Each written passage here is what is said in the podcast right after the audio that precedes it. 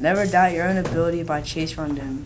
Have you ever went into a competition and didn't have as much confidence in yourself or you didn't think you had what you need to win?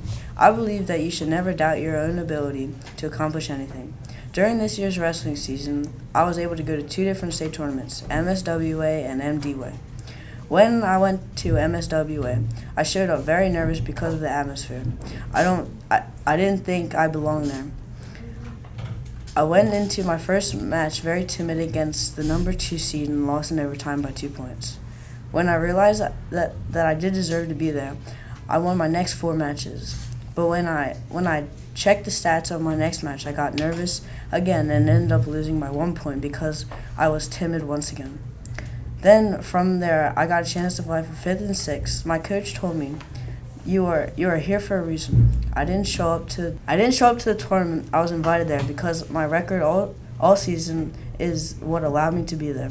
I went out to my next match knowing that I am very skilled and I won f- one fifth in the whole state of Maryland.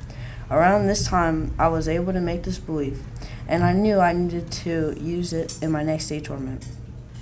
This this is exactly what I did. I showed up to MDWA believing I was the best there, and I won all five matches in a row. I was crowned state champion.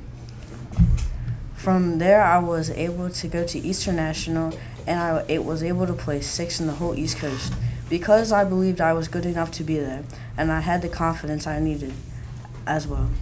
Now, this belief is not only used for competitions. You can also use it for the little things in life as well. You can tell that person how you feel about them, wear that cute outfit, try something you never have done before, or simply express yourself.